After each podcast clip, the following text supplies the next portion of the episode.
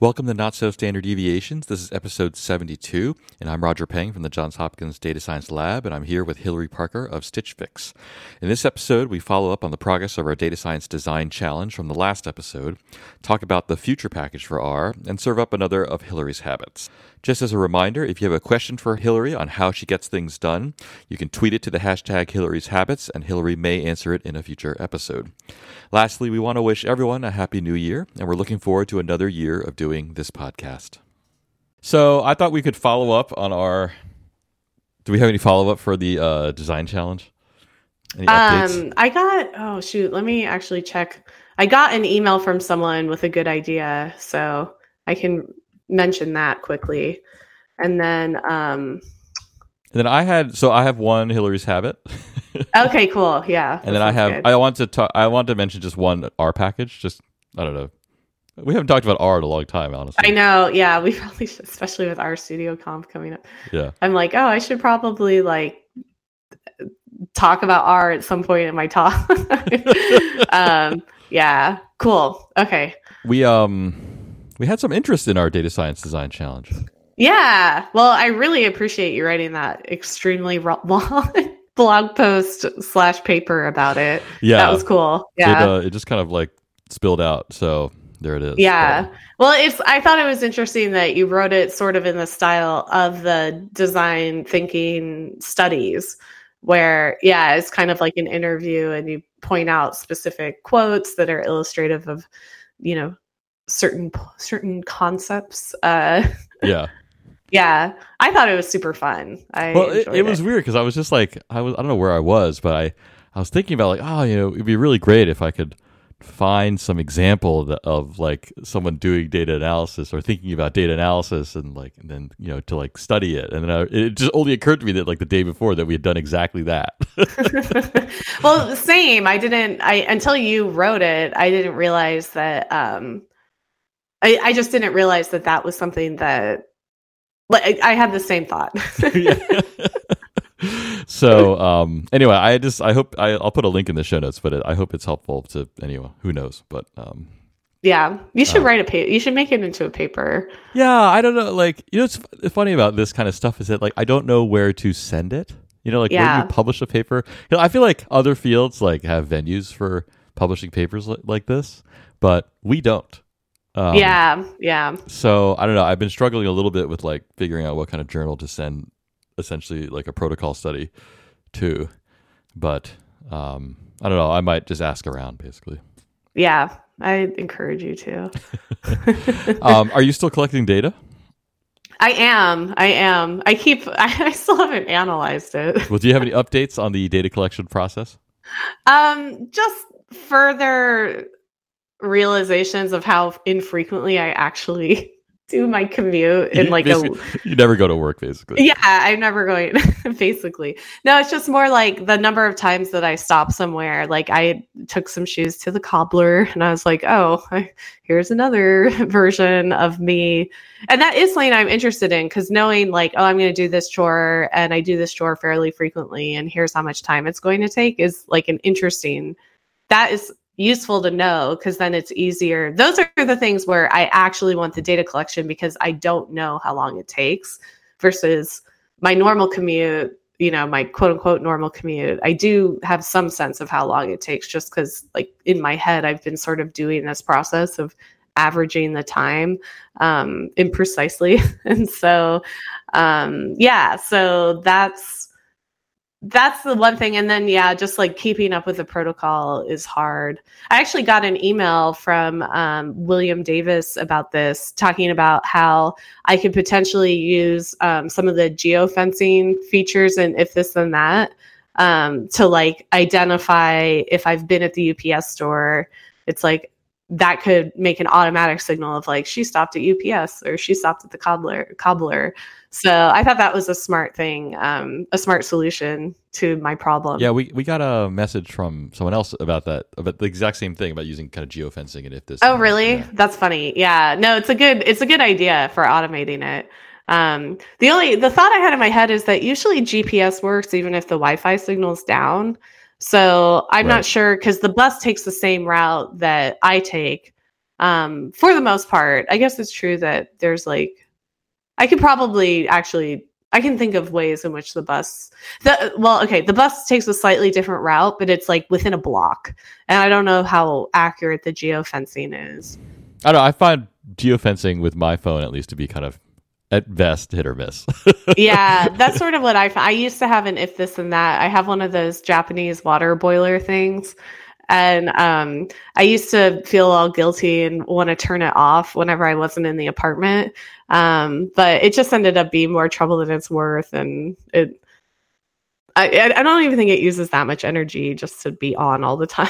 right. So- Yeah. Just to maintain the heat. Yeah. yeah, exactly. And um what else is it? The um oh, the other thing was that it like reset the little jingle it does when it's ready. Right. Yeah. I, do you guys still have that one at um at Hopkins that I bought for you, better, you better believe it. Yeah. It sings a song when it's ready. Yeah. You know you can leave that on all the time, right? Like, I didn't realize that. And so I remember there was a concern about like having hot water throughout the day to make tea in that kitchen. Right. So you could just have it on out there with hot water all the time. I don't think there's like a huge demand for tea in the I thought you, yeah, I thought you were a user of that old like carafe thing or whatever you call it. No, I don't know. I just I'm not that. I mean, I am a tea drinker, but I'm not that big of a tea drinker. Yeah. The other thing I realized recently, because I've been drinking more tea because I'm sick, in case people can't tell, and like tea gets cold so much faster than coffee. Like there's true? only a very short window during which you can drink tea at the right temperature. Ah, okay. Yeah, because water has less like heat retention properties than milk. Oh, oh yeah. Especially if you use milk. Yeah. Yeah, yeah. Anyway, do you drink tea in like little cups, kind of like Japanese, Chinese style? No, I usually just use like regular whatever coffee mugs. Do you just chug it then? Basically, yeah. okay. I'm gonna have some ginger tea right now. so I I think I had a very similar experience to you uh, with the data collection. oh, interesting. Did you start collecting data on your commute times? Yeah. So what I did is I set up like a a Siri shortcut. Um, Oh. So I when I I can tell my phone I'm leaving for work. Wow. and it what it does is it logs my location and then Mhm. it calculate it logs the time um and it says Cool. my destination which is going to be work um and then it, it it basically appends a csv file wow. Cool. Wait. So how do you get? So Siri has like an if this then that feature. yeah it's called shortcuts they bought this company called workflow which is like an if this then that and so now it's called shortcuts but yeah so you can kind of like write these little scripts um but uh, I had no clue that. So Apple enables you to essentially like. I can see if they did that for something on your phone, but for the for you to be able to append a CSV seems pretty. That seems pretty advanced. it's pretty like nitty gritty yeah yeah, exactly. That seems like not usual Apple style. yeah so uh, i That's don't like think an Android move. the average like Apple iPhone user, I think, is not you know using this. But um, but the problem is that I have to tell it when I've got to when I've like arrived at work. You know? right. So like I'd say half the time I I either forget to tell it what, that I'm leaving or forget to tell it that I'm arriving. Yep. Sounds about right. yeah, Yeah. So you know, so there's quite a bit of missing data already. Um, the other problem is that we like we talked about this, and then it, it was like Christmas. Yeah, You know, right, so like I didn't go to work for like a week, and then eh, the whole thing was like irregular. That's funny. Yeah, that sounds about right. Um, and so the other issue I found, yeah, the other issue I found is that like every day, like something kind of comes up, you know, and like you know, like one day I, I met someone for breakfast, and so like I didn't actually get to work until ten. You know, it was like Yeah. Yep. I know exactly what you're talking about. so it, it's like it's almost like there's like this philosophical question. It's like what is my commute? You know, like hmm Yeah. um. So anyway, it, but you know, I guess capturing that variability is just part of the whole thing, right? I mean, I think Yeah. um so it and then yesterday yeah yesterday i was uh i was thinking about your log normal distribution because uh like every step of the way I, I something like happened like there was an accident or there was a fire or there was police cars and i had There to was like a fire. Wow. yeah there was like this house that was on fire so like the fire trucks were like blocking off this whole street that was like right on my commute oh my um, gosh. Wait, all- did you see the fire?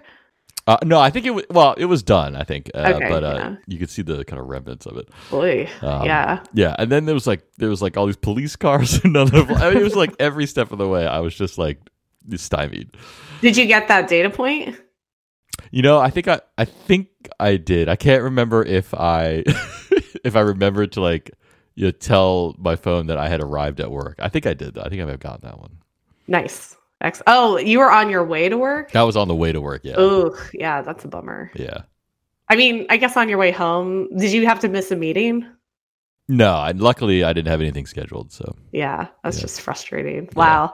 Yeah, it was funny. Um, Mara Averick from RStudio also chimed in. She was like, I never wanted to be able to talk more than this episode because she was talking about, I think sometimes she takes like a motorcycle or like scooter, yeah, to work. And so um, she said it's like great, except for if, uh, like if it rains and she's going over these grates, it's like she could just totally crash and die. yeah, I think it was like on It's like a graded bridge or something like that. yeah, exactly. And she was like, talk about a long tail.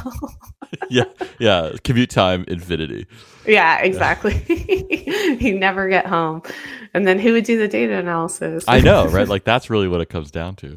exactly. I just think it's funny that if it turns, I think it, if it turns out that it was a motorcycle and you said scooter, I think that's like a great.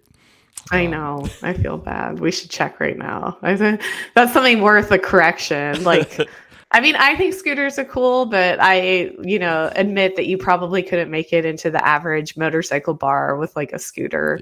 It was def- it was a, definitely a motorcycle. In fact, she used a motorcycle emoji. Oh, okay. Got it. I wonder what type of motorcycle. Well, we'll have to find out. We'll have to follow up. Yeah. Hold on. Just give me a second. I'm going to let my cat in the room. She's like freaking out. Yeah, I understand.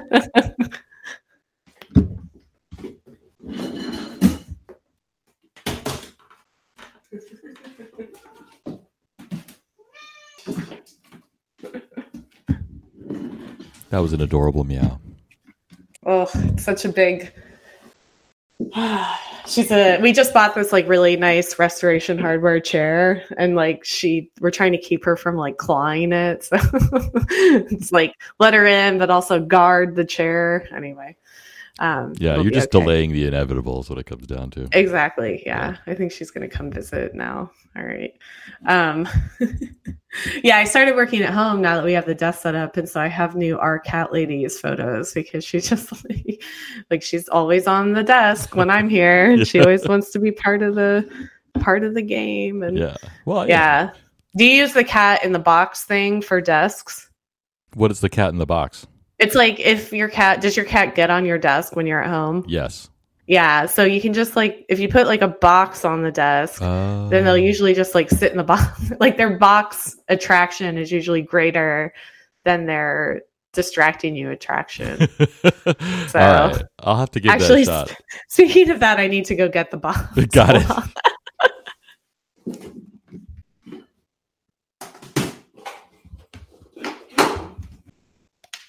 All right. Sorry. Saturday recording. I guess she's here no matter what. So Yeah. My cat Anyway. likes to chase the mouse pointer on the screen. Oh, really? Yeah. That's hilarious. It's also wow. super annoying, though. Yeah, yeah. it's a game of cat and mouse, if It you will. literally is. Yeah. Yep. Um. So I I can't. I don't. I had to lock them out. Luckily, they're not like these. Our cats are not the kind that like if they see a closed door, they must be on the other side of it. Oh, Kima's so like that. Yeah. Our old our old cats were like that, but these don't seem like quite curious enough. Yeah, yeah. No, I we we started making all these jokes about like there's like a deep state conspiracy. She's like she's like I know there's a small woodland creature inside this closet. Like even though I've checked every day for like the last 2 years, I am quite confident that there is still a creature in there that you don't like you won't tell me about. like, Right. like she's undeterred by facts, you know. That's right. This Just time is different. Yeah, exactly. And then one time we did actually have like food in the back of the closet. That's just like, oh great, this is like confirmed her greatest suspicion. I know. But then Michael pointed out that it's like it won't change her behavior. Like like whether it was confirmed or not, she was gonna do it for the rest of the time anyway. So it's like right. There's no like information feedback flow. yeah, exactly. Yeah, it doesn't compute. Anyway, All right. Um, Cool. Any other updates? Well, only that I think we should probably try to think of another design challenge, data design challenge at some point. Okay. Um, the commute times was just easy because it's something I had already been thinking about. So I'm not sure what else. I mean, I had my weight recording one, but that one's also easy. It's just like buy a winding scale and be done with it. All right. Well, do you want to? Uh, I have a hashtag Hilary's habits for you. Okay, that sounds good. This Let's one do is. it. This one could go. This one could be very simple or not. So we'll see. Okay, yeah. So uh, Jim Skinner twins tweeted in. He wants to know how do you stay on top of new software and tools. Mm. Yeah, this is not one that I'm going to have a huge answer for, unfortunately. But I feel like, uh, well, I guess my here's another question: Do you stay on top of new software and tools? I think at this point, I stay on top of what RStudio's uh, releasing, but I have kind of tuned out a lot of other stuff. And then the other thing is that I have this whole host of internal tools that I have to keep on top of. Like, I don't know if this is a feature of every tech company. I assume it is, or just like the ones I've worked at. But we almost always have our own thing that's usually some sort of open source tool plus our like special sauce. Um, and then we rename it to something cutesy, like um, like we have something for Kafka that's called Data Highway, and like it's there's there's a bunch of stuff that we have um yeah it's like we'll we'll have our own ui for it or our own way of working with it and keeping on top of that in itself is like a chore And so wait, there's like a team in the company that maintains and develops that software. yeah it's called the data platform team. Um and i was actually just talking to someone at amazon and amazon has a similar model. Um and i know this was the thing that our chief algorithms officer eric was like most passionate about when he started this team which is that you don't necessarily have just like your support team. Um like he the the guy he brought with him to this job Jeff Magnusson he has this whole blog post like engineers don't write etl um the the caveat to that is that we now do have a team that's writing etl which is like super helpful. So i think once you scale to a certain size you have to start. Anyway the point is um the the idea is that yeah you you essentially have like a group of software engineers who are full-time working on creating tools that make it easier for the data scientists to do the engineering work of um, being a data scientist. Um, so like tools for aws credentials or launching jobs and like that team. Um, one of them implemented airflow and we have our own container system. So there's like a whole host of things that i end up learning there. Um, and I, the way I keep on top of it is that someone tells me that I need to use this tool, and then I go learn the tool. Well, it's funny because like you live in a kind of parallel universe where there's all this tool development that's happening essentially just for you. Um, and there, then there's like the other side of the fence where I live, um, and there's like this kind of open source community that are developing very similar tools, but for different kind of purposes and different, um, you know, use cases, I guess. Yeah. No, I, it's actually interesting because I go back and forth on, um, like, there's times when I get frustrated because I won't realize that this thing we've written is actually a wrapper for this open source project. And then I'm like, oh, well, I, if I knew it was an open source project, I could Google it and get answers on Stack Overflow about what to do. Um, so sometimes I feel like that abstraction layer on top of the open source thing is annoying but um but then i mean i don't think that's actually true. Like i read there's actually this really good paper called the um it's called machine learning the high interest credit card of technical debt oh no. yeah, it's like I think I did see this. It came out a little while ago, right? It did, yeah. yeah. And I it's so good because especially now that I'm dealing with more of these issues in our world, um not our world is in Stitch Fix world where it's just like I, they make the argument one of their points is that in general like general purpose packages um, are good for kind of an academic setting but once you get into a sufficient production setting they, they make the argument that it's worth investing the time to essentially implement your own um, like do your own implementation of the modeling in like c++ or something. Um, and have it be not general purpose, have it be highly tuned for the pipeline that you're pr- prioritizing. Um, and I can understand that because then you control like the version changes and you uh, can like make it performant for your specific needs. Um, and yeah, I mean, I don't like I trust them that this is a good idea.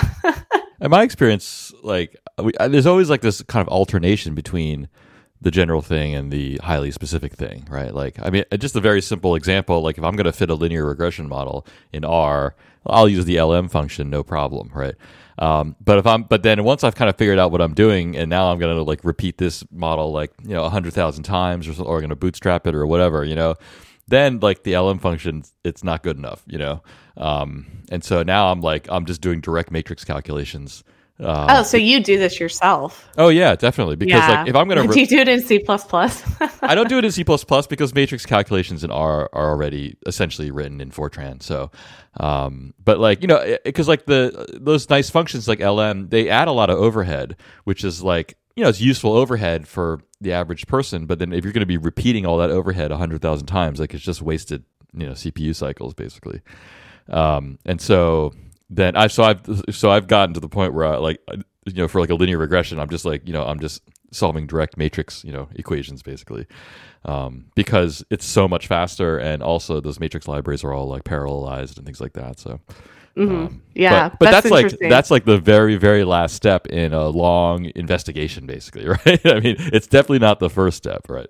Yeah. Well I mean I think that's why this they were talking about this as technical debt not just like oh, this is the way to do things from day one. It's like it almost invariably you're going to have something that's built in general purpose tools. And it's like, at what point do you address that debt? And they're saying it's like high interest debt. like, um, and I, think they're right. And they had a lot of other good points too about like hidden feedback loops and like, it, it, it does feel like machine learning systems have a lot of extra complexity to engineering systems where like you can end up having really odd behavior and the technical debt is like kind of hard to address in general so yeah i yeah. mean what i guess i mean i don't i don't think i ha- i don't have situations that are similar to what you deal with but i think one of the things that is important to do when you when you know if you're dealing with a large software system that you're building and you need to kind of build a specialized like component for example is like you know one thing i try to do is a lot of profiling to make sure that like I don't accidentally optimize something that didn't need optimization, you know. Um, because then you just you're just adding complexity for no reward. yeah, totally. Yeah. yeah. No, I think it's yeah, you have to do a really careful like ROI analysis to use business terminology. But so I guess this is very far from the question of like how I keep up with things. No, this is great. I, I it didn't even occur to me that this would be the case actually that like you have like a, another world of tools to kind of keep up with actually yeah yeah and like i mean i have yeah like i said i i don't keep up great with it they kind of in general i think the comms around it isn't perfect like you can imagine that a team of engineers with like no pms like maybe the launch announcements aren't going to be the like that's not going to be something they specialize in or like all of the kind of like the things that a product person would do around a software launch are like usually not it's not as baked. Um so yeah like keeping on top of that is a bit of a chore. And then um and then yeah i i mean i think with like in the r world i used to keep up with this stuff more via twitter um where i would just i had like enthusiastic friends um like i don't know david robinson or other folks who would just tweet out about new packages all the time. Um, and so then I would be like, oh, let me play with this. And it looks like the gganimate one, I remember was a big deal where I think David developed that himself, but it was just like so easy to implement and it was really fun. And, you know, you got to make pretty plots. So, um, so that was cool. Uh, but I haven't been on Twitter as much recently. And, I've been like increasingly focused on like the internal stuff. And so I haven't, I have no good answer. well, I think, you know, there, I'm not sure there is a good answer because like I, you know, I do keep up with some stuff on Twitter.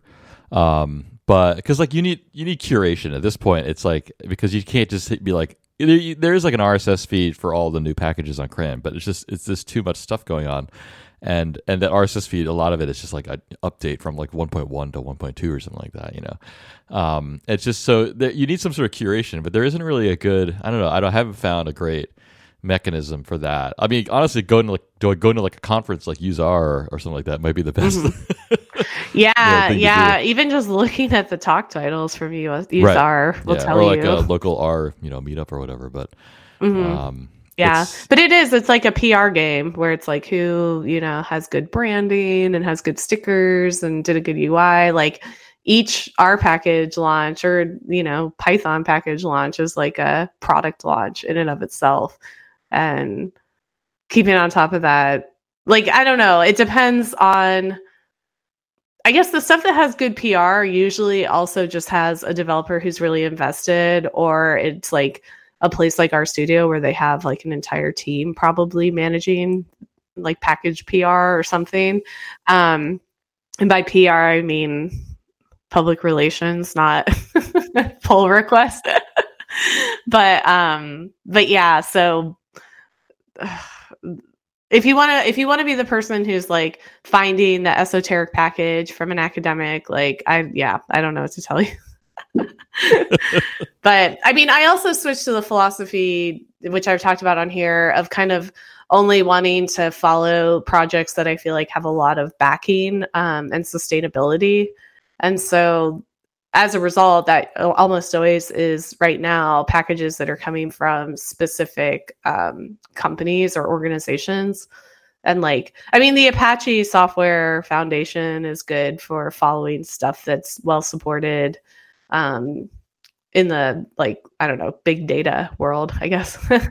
and then there's also um, like what is it? Um NumFocus that is supporting various packages. So like so yeah the people who've gone through the trouble of securing funding and um, have an organization like attached one way or another those are probably a good way to curate what's coming out.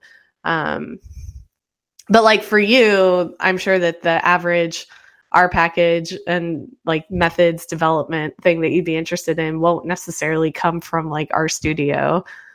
Well, yeah, I mean, I think it's. um I feel like I don't know if we've discussed this before, but um, it's funny to hear you say that because I don't necessarily, I don't disagree that it's like you have to be careful, kind of what you, what package you kind of like, you know, make a bet on because you never know if it's going to disappear or not. Um, and I feel like it, interesting. I feel like that was exactly the argument that people made against open source software. Uh, because like you never knew if it was going to go away or not, or you know, there's no company behind it, right? You can't trust software that doesn't have a company behind it. Um, and uh, I think it it turns out like it's like that argument was half correct, right? The problem was not like open source software, but there was like open source software is fine, like it's not inherently wrong, but there is an issue with like supporting it, right? And I think, or the idea of like, it, it may in fact be important to have a company behind it, right? Um, because uh, otherwise, it's like it, it, it, could in fact go away, and we've seen many examples of kind of software being just kind of left to rot or whatever. Um, and so it's uh, it's funny uh, it's funny because I think it's um, it's gotten to the point where like open source is a thing, and you know it's not like controversial in any way. Microsoft's doing a ton of it, you know. It's like, but it's still the issue that like I think people might be wary of some packages, not because they're open source, but because maybe they're not really well supported. Yeah, yeah. And it's like the maintenance is the unfun part that isn't going to get you the glory. I mean, it's just, yeah, like open source. I, I don't know what the answer is. I, no, I mean, I think it's, it's a very, it's a challenging problem in general. Um, but um, it's, uh, how do we get? Oh, yeah, just talking about keeping up with software, Um, Right, yeah. And I think um, you just have to kind of. I mean, there's a certain element of flexibility that you're always going to need for software, even for commercially supported software, um, because it changes, and sometimes it changes in a way that you don't that doesn't suit you. Um, And so, Mm-hmm. Yeah.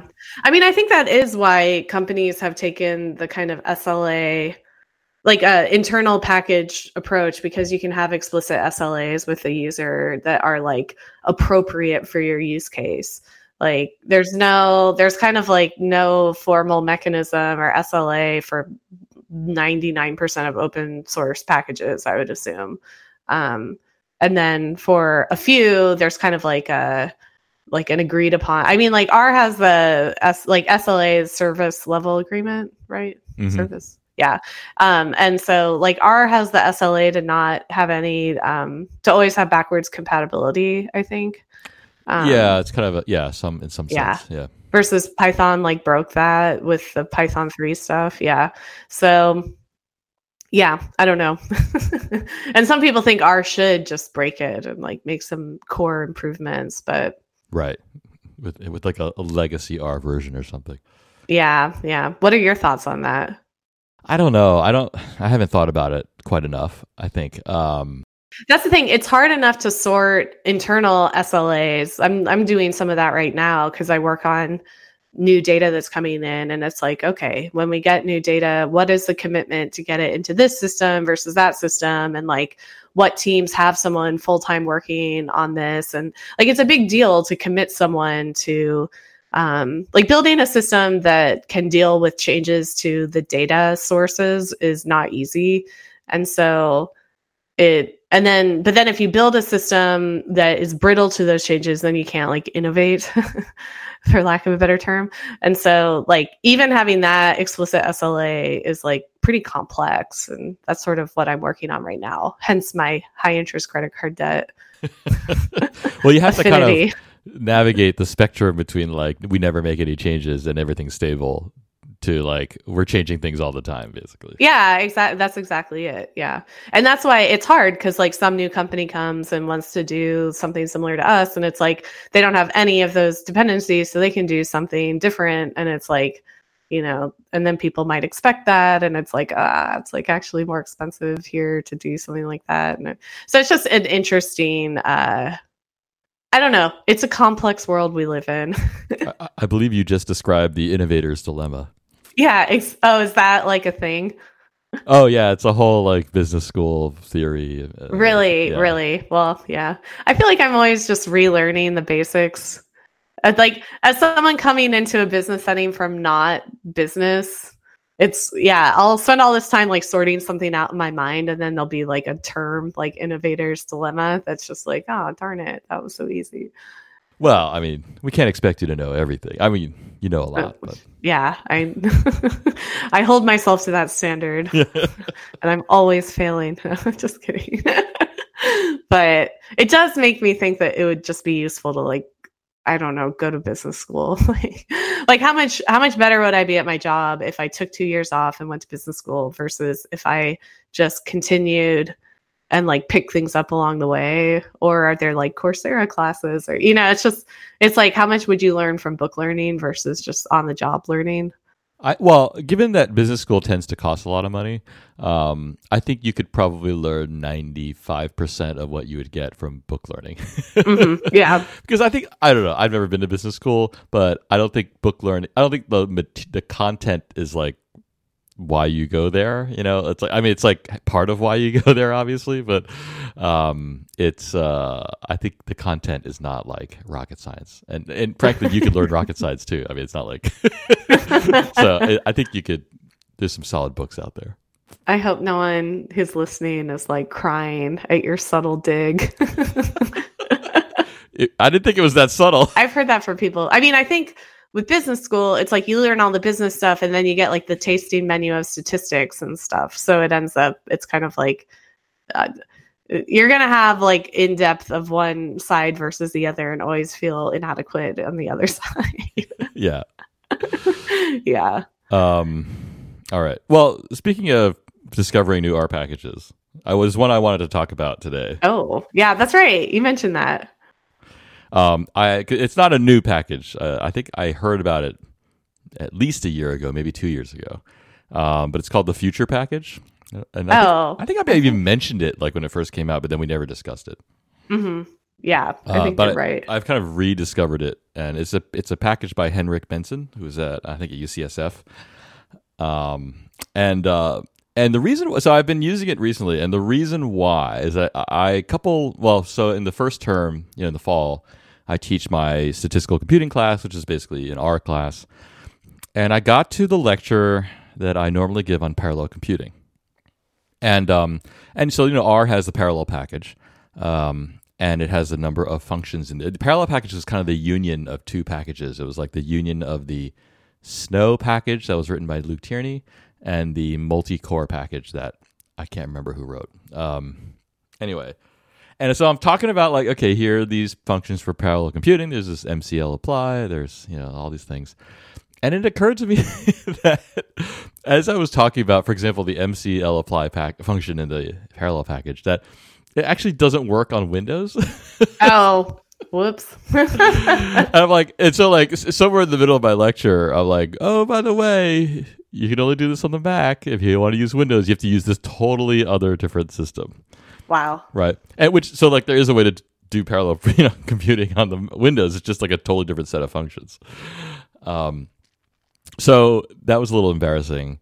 Um, and it occurred. It occurred Did you have students who were using Windows and were like giving you the evil eye? They, I think I got a little stink eye, yeah. But I think for the most part, they didn't really care that much about parallel computing. Um, yeah, that's true. So but who's in this class? Is it stat students or a mix? it's a pretty wide mix. It's like it's stat students, but it's also students from other departments. So it's Is it still first year stat students? uh, for the most part, yeah. Yeah, that's that's always hard because it's like a lot of people are coming in with probably no experience. You know that's not true anymore. You know people. Oh, co- right. That's a good point. pe- you know, like everyone comes in with R installed already. Like that's like this just blows my mind. You know, Yeah. like Huh. uh, which is actually a bit of a problem because it's always some old version of R. Oh, know? yeah. It's like, And okay, so, like- update r right. And so uh, the nice thing about see now, well, so it's a, always a problem when I'm teaching them how to build R packages because like RStudio interface like has changed so much, um, and it's gotten better. I mean, so that's like that's a good thing. Um, but I can always tell when someone hasn't updated their RStudio because it, there's like a button that's called like install and restart for the package, and it used to be called build and reload. Um, oh, and so interesting. I'm always like, "Who has everyone updated their RStudio?" And they're like, "Yeah, yeah, yeah." And then I see that have build and reload, and I'm like, "No, you didn't." and then you shame them in front of the whole class. Yeah. Well, you know, I put them. They go on a list. I have a list of names that I'm keeping track of. um. Anyway, so the so I'm like, there's no uniform way to talk about parallel computing in R. Um. It's a, you have to condition it on Windows or Mac or Unix, basically. Mm. um, until the future package. So the future package, that's why I'm interested in now because it's like it actually unifies the kind of parallel computing paradigm. It, well, not unifies, it abstracts all that stuff away. Um, and um, and so I think it's, it's it's really cool. And also like if you you can like if you can if you have like a cluster that you log into, um, you can uh, you can actually like send jobs over to the cluster very easily and things like that. Um, so basically, And this create- is it's is it called future packages future? it's just yeah, just future, yeah. Mm-hmm. Okay, cool. Um, so it, and it basically it creates this idea of a, it's called the future, um, and it's kind of you can think of it as kind of like a delayed evaluation. So basically, you wrap an expression in in this future function, and you kind of think of it as being evaluated at some other time and some other place, basically. Um, and the default behavior is that it gets evaluated right away on your computer, right? But you can actually change it so that it gets evaluated like you know it, there's like either delayed evaluation or it gets de- um, like implement it gets uh, evaluated in parallel or it gets evaluated like on a remote machine or something like that and so um, that's all like and, and the nice thing about it is that you can all you can change all these how it gets evaluated without changing the code itself um, and so there's, like these plans that you can set and the typical the basic plan is like you know run everything in sequence uh, but you can change it to be like run it in parallel or run it in a multi in uh, a multi multi core or multi session and um, and uh, and so you don't have to. Ch- the nice thing is like you know when you usually when you write parallel code in R, it's like you have to change it every time you want to tweak some parameter, basically. Um, but now you can just kind of like leave. You can leave your code using this future package, and then it and then just tweak the, the kind of the parallel settings without having to touch the code itself. That's uh, really nice. Which is pretty nice, yeah. actually. Yeah. Huh. Yeah. No, this seems worth investing, understanding it's, in. It, it yeah. takes like it's a little. It's not like the most straightforward thing I have to say to uh to kind of grasp like you know and i think so it takes a, like a little bit of like think, thought in terms of to figure out like exactly what is happening. But there is actually a super nice uh, package called um, furrr, you know, kind of like purrr but with an F. Oh, uh, F U R R R, and it basically it parallelizes all of the purrr functions, like the, all the map functions in the purrr package. Um, it parallelizes them using this future mechanism. And so like actually oh, you can really? access you can access this future mechanism without ever having to like use the future package. Nice. Which is, huh. is pretty cool actually yeah. Yeah that does seem cool. I just looked up the guy and it sounds like the the author of the future package henrik benxton benson or no benson yeah. yeah is um a professor. So presumably he'll be invested in like keeping this thing running. Well um, i think I think the re- the main reason is because I think he uses it like all the time. Yeah, so, um, and it's I mean you've talked about this for a while, so it's been around for a while. Um, yeah, at least two three years, I'd say. Yeah. Yeah, so that's so, always a good sign. Yeah. It's um, but anyway, it's I think he's got like a bit of a development community. It's not just him anymore. I think he's got some development community going there. Um, and uh, it's uh, it's I know it's really nice. It's to my knowledge. Well, no, I'll take it back. well, it is true that it's to my knowledge, but I don't know, but I'm not definitive. It's my, it's the kind of one of the only it, the only ways to talk about parallel computing without having to talk about the platform. Mm-hmm. Yeah, yeah. No, that's very cool. I like that a lot.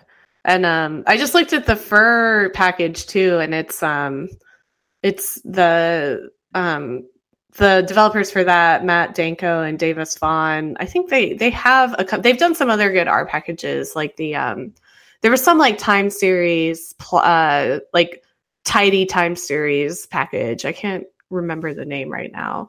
Um but i think they have a startup where they're like developing open source full time too. Oh really? Okay. Yeah. so another reliable i'm like i'm googling it to have the name. Uh business science is the name of the startup. So that's cool yeah. I also like randomly I'm I meant to mention this during the Hilary's Habits thing, which is that another way of keeping up with packages is to do workshops, um, which are like very expensive usually, but you also really get to know something. So I'm doing I'm I'm speaking at RStudio Conf next week, and I'm going to take one of the workshops on um, the Max Kuhn um, machine learning pipelines. Um, oh, the um, recipes package? Yeah, the recipes package. So I'm super excited about that because um, that's just like pretty cool. yeah, I saw him talk about it at useR back in July, last July. Uh, it was kind of in a kind of in a in, in like a, in, in, its infancy, I think. Um, but um, so I, am curious to see what I'll, we'll talk about it next time. I'm curious to see what you think about it actually. Yeah, I'm very interested because we just implemented our own again in uh, in-house um, like machine learning pipeline solution that I think was built more off of some stuff from the Python world, and so I'm going to be interested to see the difference in approaches, um, and then also just like. I mean, that's the other problem when you have in-house stuff is that it almost becomes like its own ecosystem of open source people competing with each other. Right. yeah. where it's like, oh, that's cool that we just built this, and now I'm going to build my own version of it that's slightly different based on this like slightly different paradigm, and it's like, it just it could it's be optimized for me. Exactly. Yeah. Yeah. I mean, like with any open source thing, it's like, it, yeah. Anyway, um, I, am like, so I, will just say that like I'm like a little hesitant to use the recipes package, not because there's anything wrong with it. Like he's, I think Max Kuhn is great and uh, and it looks awesome. There's only one reason though. What's that? You don't like recipes? No, I the, the names of the functions are they seem like just a little too cute for me. and I'm worried that if I like start using it now, they're gonna change all the names of the functions to be like less cute. Oh, funny. Yeah. I don't know though because they've used recipes like to describe the tidyverse for so long that But there was another package. I was trying to remember which package it was now that like it, it was in the tidyverse. It had like super cute names, and then they like they were like these names are too cute, and they changed them. it's not Uh, lubridate. no, it wasn't even like that. It was like um, it was something like it might have been like plyr. I can't remember. It. Anyway, but Interesting. Yeah. um, so like it did. Ha- I, all the only reason I think about this is because it, I I'm sure it happened once before. So um so I was gonna like wait a year to see if they like change anything, and then if they don't, then I'm gonna then I'll use it. I'm looking, I see like there's a prep, there's a bake, yeah, there's, like a whole a- cooking theme. Yeah. juice. I don't know. I'm okay with that. Well, I, Um, I'm not like not okay with it. I'm just right. I just see I, have a feeling that like they might be like, well, maybe it's too cute, and they'll change it. Yeah. It's like at some point, when are we just the get off my lawn people where it's like, because I feel like, I mean, I've, I've talked about this before where you get young developers and they like have fire in their belly and they really want to build something new. And then when you get older, you, you just start to, you, get- you get burned one too many times, you know, cooking, if you will, cooking a recipe but it's um you get burned one too many times with something changing like what you're talking about and then you're just like oh okay i'm gonna wait for a while and then then you become cynical and you don't want to know what the new ki- the kids are doing anymore it's like, Right, and then you never want anything to change. yeah exactly I think so there's I a think balance it's clear that we are already there. Yeah. That's not true. You I gave your there. whole RStudio or no, your useR keynote on like not being there. That's true. I, uh, I, you know, I don't want word to get out that like I've got a problem with Max because I really don't. yeah, and I guess I meant to say for people who don't know, he did the caret package in is- R. yeah, which is amazing. Yeah, it's and it's C A R E T. It's not C A R R O T. but maybe that inspired the recipes. I don't know. I don't think so. I mean, they were presenting on like kind of how the um, Tidyverse was like a recipe way before they came up with recipes. Um, yeah, I think well, they've been iterating towards this for quite a while. I think. Um, mhm, yeah. It, anyway, Yeah. we'll see. it's not the only i mean you know about brew right like unix i don't even know what something you type like the homebrew i think it's called Oh yeah, for the Mac. Yeah. yeah yeah and it's like all of theirs are just like it's like we're pouring Oh yeah, there's right like now. bottles and casks and yeah. yeah it's yeah it's like all like- I, I guess that stuck around. So yeah, yeah. It's funny because there's these um scooters called Lime scooters, and we were talking about this where like um you can become a juicer for the scooters, oh no, but it means that you're charging them. And I was like, wait, no, that when you juice a lime, it's the opposite.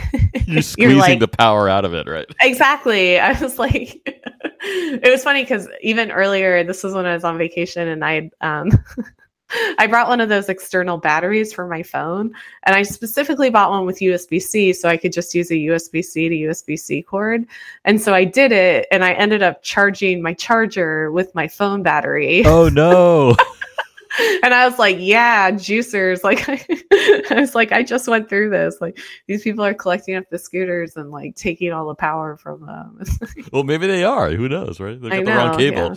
yeah, but I don't know. At the same time, though, like cutesy name. Any, I mean, I know you're not against it, so I'm just, yeah, But I'm I think there is a balance to be struck here in terms of the Mhm. naming. I don't know. yeah. I agree. But then, oh my gosh, like, I mean, that's one of the things with internal tools, which I, I feel like I'm coming up to like negative. Like, I, the internal tools are great and they make my life better. But it's true that everyone comes up with their own naming convention. And then it's just like they're completely inscrutable. You know, you end up having to, and I mean, I'm guilty too. Like, we just built a new tool and I, you know, we came up with our own name for it. Like, but it's, um, it's just hard. Like, it's describing software verbally is hard. I know, and I think it, it feels like you know, it almost feels like to me like when you're doing math, and at some point you just kind of like run out of Greek letters. like this, yeah, like you just like you just kind of run out of notation. I feel like sometimes like it's hard to come up with function names that are descriptive but that aren't like super verbose and aren't like already taken. Yeah, hmm exactly. I remember. Oh man, I remember when I was in undergrad doing that, where like I had my own. I it was like one of the first times I was naming samples, and it was just like, you know, I I named them whatever made sense in my head at the time, which obviously wasn't like the standard way of doing it, nor was it.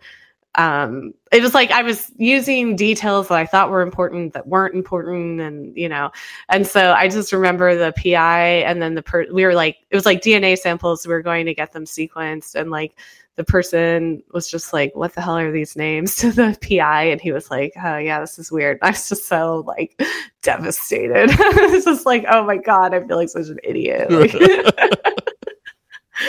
yeah, I mean, I guess this like thinking about the design thinking, it's just like.